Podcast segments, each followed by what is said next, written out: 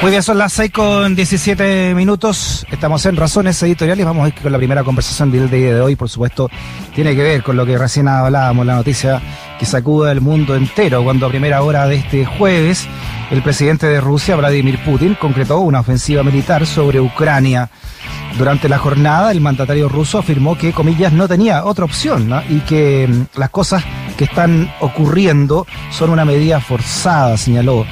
Mientras tanto, el presidente de Estados Unidos, Joe Biden, anunció sanciones económicas contra Rusia, aunque aseguró que el ejército de su país no entrará en conflicto directo en territorio ucraniano.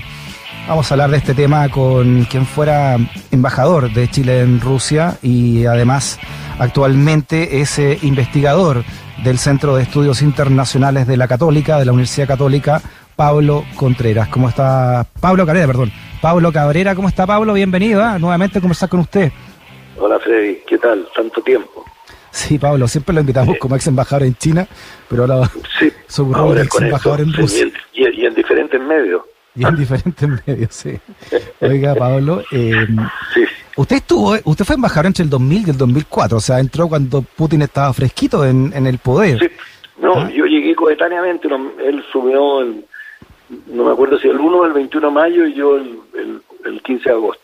Claro, había, había terminado Yeltsin y, y entraba, sí. entraba un joven Putin, ¿no? Eh, ¿qué, sí. ¿qué, impresión? Usted presentó sus cartas credenciales entonces con Vladimir Putin. ¿Qué, qué impresión se llevó de este mandatario? Presenté mis cartas credenciales, conversé con él con un con un, eh, con un eh, traductor, porque ellos siempre hablan ruso. Eh, y me acuerdo que um, la conversación fue sobre el Océano Pacífico. Rusia, a la gente a veces se lo olvida, pero también es del, del Océano Pacífico, lo que pasa mm. es que es la zona menos poblada de Rusia, sí. que allá por Vladivostok, el puerto de Vladivostok. Y me sirvió porque yo había estado en la Unión Soviética en el año 69, yo había atravesado la Siberia en tren. Yeah. Eh, siete días. Entonces le aproveché de contar para que, no sé, pueda entrar con algún con alguna credencial aparte de las oficiales. Y ahí lo conocí, conversé poco. Él después fue a conversar con otro embajador, porque en Rusia la presentación de que son tantos los embajadores, uh -huh. que ponen seis embajadores, una cosa en un salón enorme, Alejandro Sexto, y después los salones del Kremlin, precioso, yeah. y bien imponente. Y después eh, hay tantos rincones ahí que después, después de un rato conmigo y con la gente de la embajada también, eh, no, solo, no va nadie de la embajada, solo, nadie de la embajada. Yeah. Eh, muy raro eso también, solo. Eh, después se va a conversar con otro embajador. Pero tuve posibilidad de conocerlo, después me tocó la visita del presidente Lago, donde también lo conocí. Claro. Después me tocó todos los saludos del cuerpo diplomático, la, las conmemoraciones, las comidas en el Kremlin, con, donde va eh, todo el, el, el, mm. el quehacer nacional, diríamos, más del cuerpo diplomático y siempre había alguna palabra o alguna cosa, no lo conocí profundamente, pero lo conocí. Sí. Ocho años más que mal. ¿Cómo, ¿Cómo se entiende eh, o cómo se puede comprender esta figura, Pablo, de, entonces de, de Vladimir Putin, este ex agente de la KGB, que está en, en trepito y flauta ya ya 22 años en el poder, ¿no? Porque también fue primer ministro cuando no fue presidente, ha cambiado las leyes, puede llegar hasta el 2036, al menos como, pre, como presidente de Rusia, va a estar más tiempo que, que Stalin en el, en el poder. Y, y, que de esta manera también persigue a sus opositores. ¿Qué, cómo, ¿Cuál es la figura real de, de Vladimir Putin, cree usted? Bueno, conocer, eh, sí, bueno, bueno no, no, es fácil conocer a Rusia, no, no, estoy diciendo por eso que yo lo conozca. Uh -huh. eh, Rusia, al igual que China, son eh, muy grandes, muy multifacéticos, multidimensionales y muy antiguos. Han tenido una cantidad de experiencia Rusia es una civilización, ellos por lo menos se hacen llamar así, que combina bien lo oriental con lo, con lo occidental, uh -huh. donde estuvieron eh, su, su, carácter oriental todo dado dos siglos de sometimiento por, por los mongoles. Eh, tiene una parte europea bien importante, obviamente, cuando, eh, como nace Rusia, y Rusia nace un poco como alejándose de los europeos, lo fueron como llevando a, a esta grupos de personas hacia el este y, y se establecen en, en, Kiev, lo que es Ucrania hoy día. Yeah. Y ahí, en el siglo V, estoy hablando ahí con Vladimir, eh, que era el, jefe, el emperador. Vladimir, ahí, ahí como vienen las primeras emergencias de, potencia, ¿no? Y de imperio, porque Vladimir se casa con la con la hija del, del, sultán de Bizancio y, se transforma al cristianismo. Entonces pasa a ser ahí desde Kiev. Y, digo esto porque eso tiene importancia también para entender un poco el poder, el ejercicio del poder y la concepción del poder en, China, donde la ortodoxia, el tema tiene mucha importancia de cara a la población. Entonces, eh, Putin cuando sube, él señala y, en todo su discurso, uno ahora lo Sí. Estamos perdiendo el contacto de Pablo, a ver si podemos eh, retomarlo. Eh, a ver. ¿Aló? ¿Qué pasó? Ahí sí, perfecto. Eh, entonces, uno empieza a darse cuenta que él desde el principio, que consideró la tragedia del siglo XX, la desaparición de la Unión Soviética, desde el principio como que sentó los pilares de lo que sería su gobierno y, y, los pilares de su gobierno son los mismos que han sido tradicionalmente en Rusia, ser un país mm. poderoso, eh, tener un, jefe de Estado fuerte y grandes territorios. Entonces, eh, él tomó el país cuando el territorio se lo había reducido y la población también, pues, con el desmembramiento de, la Unión Soviética. y, se ven actos durante su gestión, y la ortodoxia, obviamente, eh, que estaba hablando yo, que tiene mucho que ver a la hora de, ejercer el poder.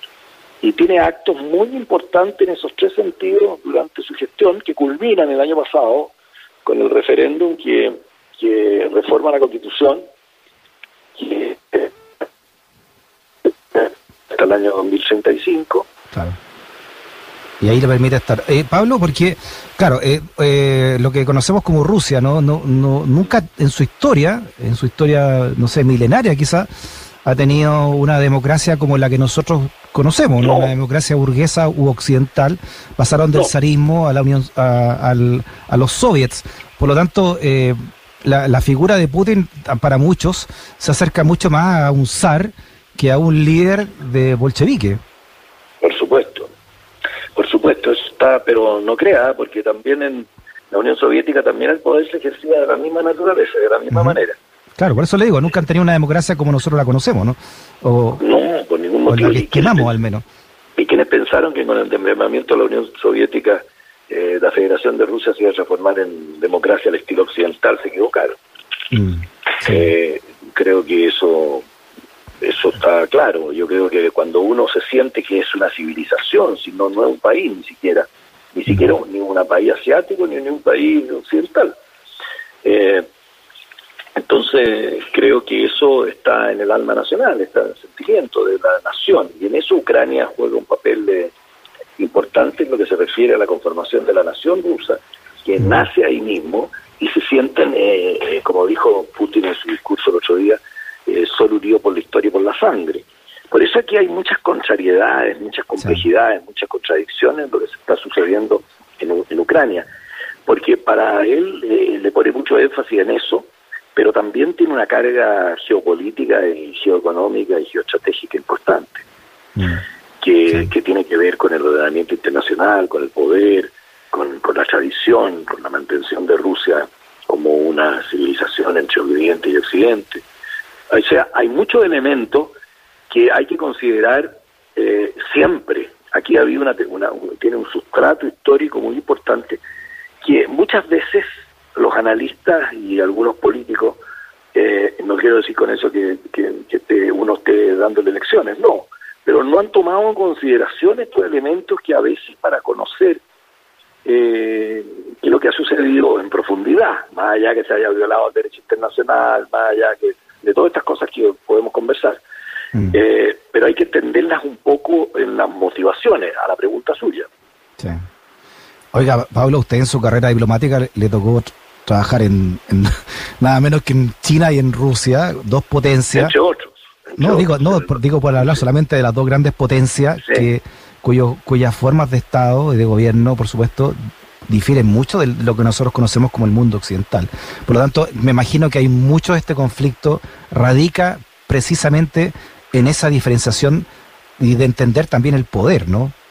Exacto, eso es, eso es, Freddy, mire, eh, yo le, comentaba a, alguna periodista o alguien, que eso de, del poder es bien interesante porque en diferentes momentos de la historia, eh, si hay personajes de la historia que han tenido que ver con guerra y han tenido que ver con orden internacional, etcétera, eh, era eh, el canciller Bismarck, Otto de Bismarck, Otto de. Bismarck, que en el año 1867 señaló que el sentido de la política, cuando estaban estas turbulencias en Europa, el sentido de la política era lograr un buen acuerdo con Rusia, tener un buen tratado y un buen acuerdo con Rusia. Mm. Entonces, Rusia ha sido siempre un factor eh, de, de, poder, de, me acuerdo que y también que puede servir como orientación en esta conversación. Una vez le preguntaron al, canciller de, del SAR, al ministro de Relaciones del SAR, cuál era la política exterior de, Rusia. Y contestó, esto fue en el, siglo XVII y esto duró hasta 1917, eh, expandir a Rusia en todas las direcciones y formas en el mundo. Entonces, en la función del Ministerio de Relaciones Exteriores, dijo, expandir a Rusia en todas las direcciones y formas en el mundo. Eso significa que, que hay un alma nacional que se, se traspasa por, por siglos, que también eh, hay una tradición que se preocupan de que las nuevas generaciones eh, también lo tengan, más allá de los cambios brutales que han existido en el mundo, con la digitalización, con la cibernética, los grandes saltos tecnológicos. Mm. Eh, obviamente hoy día en Rusia las nuevas generaciones no piensan igual, pero tienen un, un sustrato parecido que se siente, se respira. Oiga, Pablo. Y basta, basta conocer la historia para, para darle asidero a sus palabras, ¿no? Por algo el gran emblema del, oso ruso, este animal que parece que estuviera durmiendo, pero cuando se despierta, pucha, que es complejo, ¿no? Y Hitler, seguidor de Bismarck, de Otto von Bismarck, él lo vivió en carne propia. mismo que le hablaba yo. Hizo un pacto secreto con, con, eh, con, Stalin eh, y después lo pasó a llevar, invadió a, invadió a la Unión Soviética, eh, le traicionó a Stalin y lo pagó caro. Bueno, la historia, la historia entrega muchos elementos, no para, para descifrar lo que está pasando. Nosotros también somos, tenemos que, vivir la historia, la historia se va haciendo, se va. Lo que pasa es que nosotros también consideramos mucho que la historia eh, la hacen los hombres, ¿no? La, la, van conduciendo, la hacen los hombres, o la crean, le van dando forma. Y, a veces eh, creamos unos eh, héroes de barro, o con pies de barro, que no corresponden a la realidad. ¿Por qué? Porque las culturas, otras culturas, no entienden que la historia se la hacen los hombres. La mm. historia la hacen las oportunidades, la hacen los grandes eventos, no los hombres. Hombres son elementos que conducen Y esa es la cultura oriental de la cual eh, Rusia tiene mucho. Hay que mirar el, el, emblema ruso, que tiene las dos águilas bicépelas, una mirando para occidente y otra mirando para oriente. Ese es un símbolo importante. Eso es un símbolo importante que el gran territorio eh, ruso eh, hacia el oriente. Eh, por eso la importancia de Ucrania también, que tiene mm. tapón por el otro lado. ¿no? Entonces, hay que recordar que cuando se conmemoraron en el año 54 los 300 años de los cosacos, los cosacos, Khrushchev le hizo una donación a Ucrania, que era una república de la Unión Soviética, de, de la península de Crimea. Mm. Eh, entonces, son todas estas cosas que ellos les dan mucha importancia y a veces los analistas y observadores no.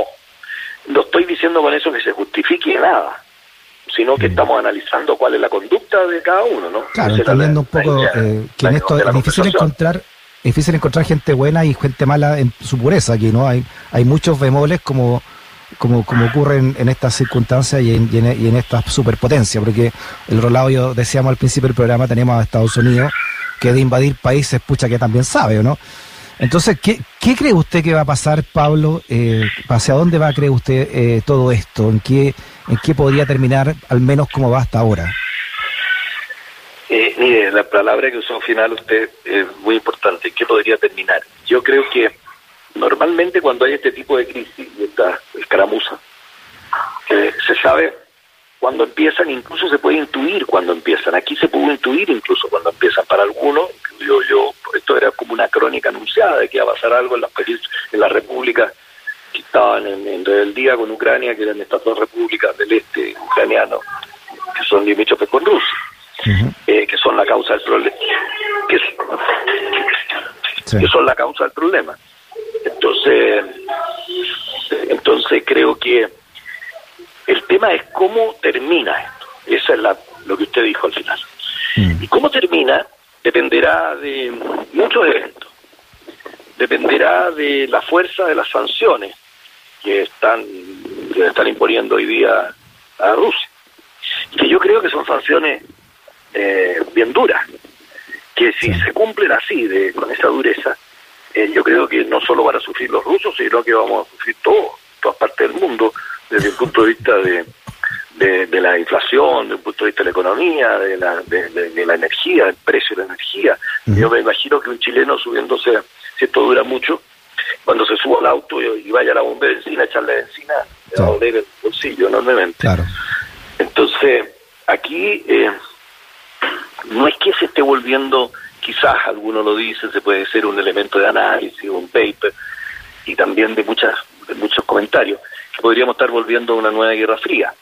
Pero yo creo que es más difícil eso. Es más difícil volver a una guerra fría cuando la globalización eh, es un hecho de la causa que se da eh, en otro contexto, se da en un contexto cibernético incluso. Mm. Entonces, una guerra fría cibernética no, no lo entendería mucho.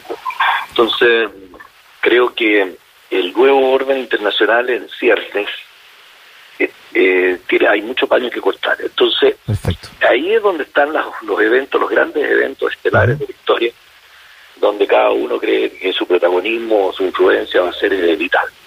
Hemos estado sometidos a, a una a una escaramuza estratégica que empezaron comerciales y terminaron estratégicas entre China y, Estados Unidos.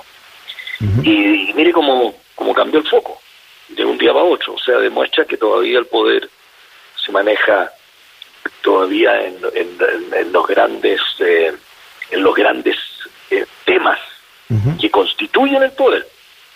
Entonces, aquí está envuelto el, el alma nacional rusa, la estrategia de, de, de, la Federación de Rusia y la capacidad de Occidente de mantener posiciones y de fomentar la democracia eh, en el mundo. Y, el libre, y la libre economía.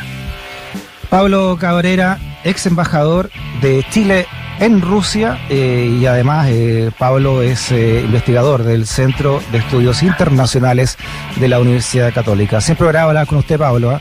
Un abrazo grande. Qué gusto, tanto tiempo. Adiós. Igual, que esté muy bien. Gracias.